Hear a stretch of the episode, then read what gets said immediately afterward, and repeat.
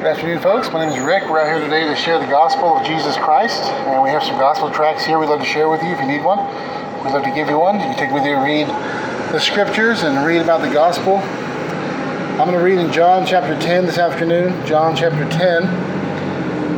I was right here last week when we were here, and this is the Good Shepherd passage of the Gospel of John. Jesus identifies himself as the, the door of the sheep. He's using a sheepfold as a, an illustration here, and that he is the appointed one to come and lead the sheep out. He's the door of the sheep, that we enter through him and find salvation, find pasture, that is, find spiritual food to, uh, to feast on and to drink. Earlier in the book, he called himself the bread of life, he called himself the uh, water of life. And uh, he warns in chapter 10, verse 10, or verse 9, that he is the door, that if any man by him, by me, if any man enter in, he shall be saved, he shall go in and out and find pasture. And then he says, the thief, that is the one who is not the true Messiah, the, the false Messiahs that come before him, and those that came after that um, they were thieves, that they were not going God's appointed way, they were not God's appointed messengers, and so they were tra- thieves trying to steal God's inheritance. And so these thieves, they uh, came to kill, steal, and destroy the flock, but he came to give life, that is spiritual life, to spiritually dead people. And then in chapter 10, verse 11, he says, I am the good shepherd.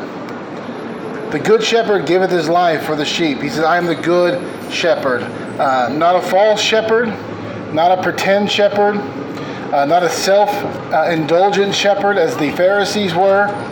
They were self indulgent. They were there to get glory for themselves, to get praise and honor for themselves. Uh, they are there to increase their wealth and their riches. They are not good shepherds. That the good shepherd is the one that lays down his life for the sheep. He said, I am the good shepherd. The good shepherd giveth his life for the sheep. Uh, a regular shepherd, if he, even if he's a good shepherd, doesn't necessarily lay give his life for the sheep, but he risks his life for the sheep. If, if the sheep are in danger, he'll risk his life to chase off a, a bear or a wolf or something else, else is trying to take the flock. He'll risk his life, but of course, he's not trying to give it. He's trying to his best to keep his life while protecting the, the flock. But Jesus is the good, the better shepherd. He doesn't just risk his life, he gives it. He lays it down. He knows uh, that the only way for him to be the shepherd of the sheep is to lay down his life on the cross to die for the sins of his people. And so um, he's the good shepherd. He lays down his life, he gives his life for the sheep.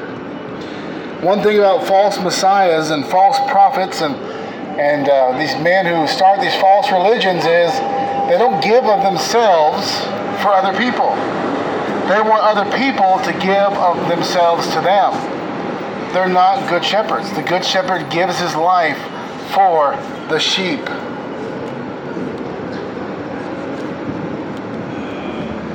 My mind goes to men like Jim Jones. I was thinking about him when I was reading this passage earlier today, a cult leader who killed so many people back in the 1970s. Almost a thousand people died at his hands.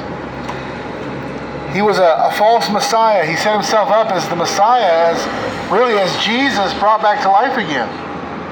But you know what? He didn't give his life for his sheep. He he demanded they give of themselves. When they went to that commune there in South America, they all worked in fields 12 hours a day in the sweltering heat. He didn't work at all. He sat in a shaded building doing drugs, acquiring wealth for himself. They, they, they sold all their homes and all their possessions to give to this organization. He increased his wealth. He didn't give his life for his sheep. He was there to kill, steal, and destroy. I think about the Roman Pope who sits on a throne of gold and has gold rings on his fingers and, and, beautiful robes worth thousands of dollars, while most of his followers live in abject poverty. He could solve the poverty problem of, pretty much all of his followers by cashing in what he owns. But he's not the good shepherd. He doesn't give his life for the sheep. He builds himself up off of the sheep. Jesus is the good shepherd.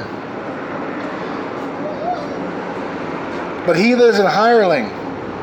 and not the shepherd, whose own the sheep are not, seeth the wolf coming, and leaveth the sheep and fleeth, and the wolf catcheth them, and scattereth the sheep. This is a this is not the good shepherd. This is a good shepherd compared to a bad shepherd, a hireling, someone who doesn't own the sheep, someone who doesn't lay claim to the sheep. Jesus, he lays claim to his people. He, he identifies with us. We're his people. The hireling, hireling fleeth because he is an hireling and careth not for the sheep. They don't, they don't lay down their lives for the sheep because they don't care about the sheep. They're only there because they're paid to be. They're only there to increase their own wealth, their own position, or to seek glory for themselves. They're not there because of love for the sheep. Whereas Jesus, the good shepherd, he is he is driven by his love for his sheep. He he was for God so loved the world, right, that he gave his only begotten Son, that whosoever believeth in him should not perish but have everlasting life. The love of God was manifest in Christ giving his life. He loves his sheep. He laid down his life for his sheep. I am the good shepherd. So he, he's, he's comparing and contrasting himself. He says, But he that is a hireling and not the shepherd, whose sheep whose own the sheep are not, seeth the wolf coming and leaveth the sheep and, and fleeth, and the wolf catcheth them and scattereth the sheep. The hireling fleeth because he is because he is a hireling and careth not for the sheep. I am the good shepherd. In other words, I'm not a, I'm not a hireling. I'm not here for myself. I'm here for the sheep. I'm here to lay down my life for them. I'm here to give of myself that they might have everlasting life. I'm the good shepherd and know my sheep and am known of mine. Not only does he know us, but we know him. Those who follow Christ, they know him. We hear his voice, we follow his lead, we know when, that he is guiding us, he is our leader. The sheep, they know the voice of the shepherd. They won't follow another voice, they won't follow another shepherd. As dumb as sheep are, they know the voice of their shepherd.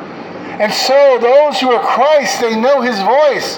These Pharisees he's been teaching against, these people, these rulers of Israel he's been teaching against, they don't know his voice because they're not part of his sheep.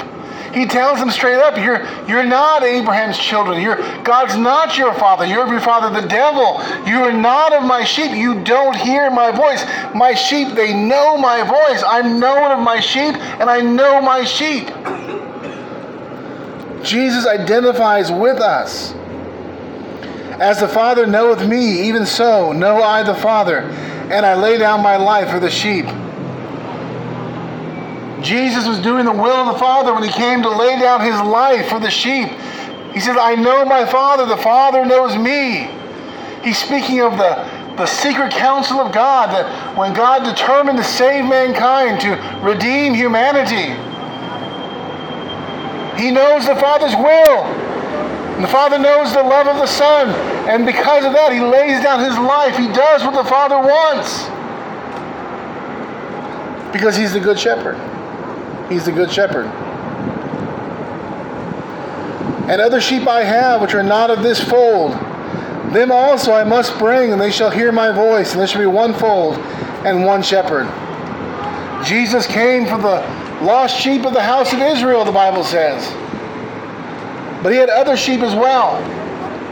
He's speaking here of the Gentiles. He's speaking here of those who were not part of the nation of Israel. He came for the whole world. For God so loved the world that he gave his only begotten Son.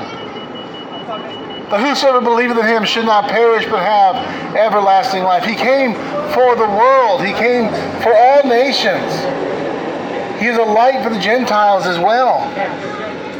He came to make one fold, one shepherd. Paul kind of puts it this way.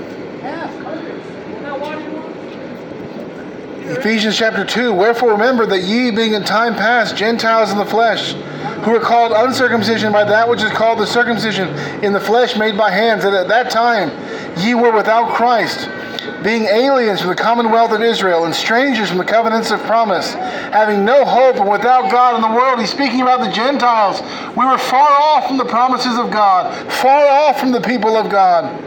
But now in Christ Jesus, ye who sometimes were far off are made nigh by the blood of Christ. As Christ brings us near, He brings us, He makes us His people. We are the other sheep he was talking about. If you're here hearing my voice and you're a Gentile, you are the other sheep I have, Jesus said.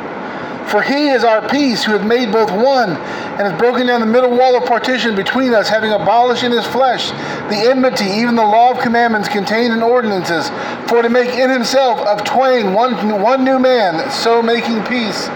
So to make in himself of two one man, one people, one fold, one shepherd, and that he might reconcile both unto God in one body by the cross, having slain the enmity thereby, and came and preached peace to you which were afar off, and to them that were nigh, that is, to the Jew and also to the Gentile. For through him we both have access by one Spirit unto the Father. Now you are no more strangers and foreigners, but fellow citizens with the saints and of the household of God, and are built upon the foundation of the apostles and prophets, Jesus Christ himself being the chief cornerstone. That's what Jesus is talking about when he said, Other sheep I have who are not of this fold. He said, Yes, I've come for the lost sheep of the house of Israel, but I have other sheep scattered abroad around the world. I've come for them as well. Every nation, tribe, tongue, and people will be included in the family of God. Another sheep I have, which are not of this fold, them also I must bring, and they shall hear my voice, and there shall be one fold and one shepherd. Therefore doth my Father love me, because I lay down my life, that I might take it again. When Jesus laid down his life, he laid down his life willingly. His life wasn't snatched away from him, he laid it down willingly. Yes, the Romans put him to death. Yes, the Jews turned him over to the Romans. But he did it of his own accord. He went there knowing what would happen. He carried his own cross. He laid down upon the cross. There was no struggle to wrestle him down to nail him to the cross. He did it willingly, of his own accord. He laid down his life. When Jesus cried out, It is finished. And he said, Father, into thy hands I commend my spirit. It says he gave up the ghost. That is, he released his spirit. He died when he chose to die. He died willingly. And then after he died, three days later, he took his life back up again because he is the Son of God, because he is God enrobed in human flesh. He laid down his life and he took it up again. Therefore does my Father love me, because I lay down my life that I might take it again. No man taketh it from me, but I lay it down of myself. I have power to lay it down, and I have power to take it again. This commandment have I received of the Father. Jesus, the Son of God, he had the power to lay down his life and the power to take it up again. Because death could not hold Jesus. Death had no claim to him. He was sinless. He was perfect. He was the sinless Son of God. Death could not claim him like it can you and me. And so he rose victorious, having the keys of death and of hell. And friends, when we come to Christ, we, we share in that victory over sin and death. We come to the one who has the power over death, the one who has power over the devil, the one has power over our souls. We come to him. He laid his life down for us on the cross willingly, laid it down, gave his life in our place. We deserve the wrath of God. We deserve punishment for our sins. But Jesus took that upon himself willingly and then raised himself from the dead three days later declaring victory over sin and death. And for all who come to him, we share in that victory. We urge you today to come to Jesus Christ. Come by faith, for by grace are you saved through faith, that not of yourselves. It's the gift of God, not of works, lest any man should boast. You can't earn it, you can't work for it, you can't be good enough to get it. You have to come by faith and receive it as a gift. It's a free gift. We urge you today Wherever you are, whatever your situation, come to Christ. Repent of your sin. Turn to the forgiver of sins. Turn to the substitute on the cross. Turn to the good shepherd who laid down his life for the sheep. We urge you today to come to Christ and be saved. Put your faith in him. Look to him, the one who took your place on the cross under the wrath of God. Look to him today and be saved. Thank you.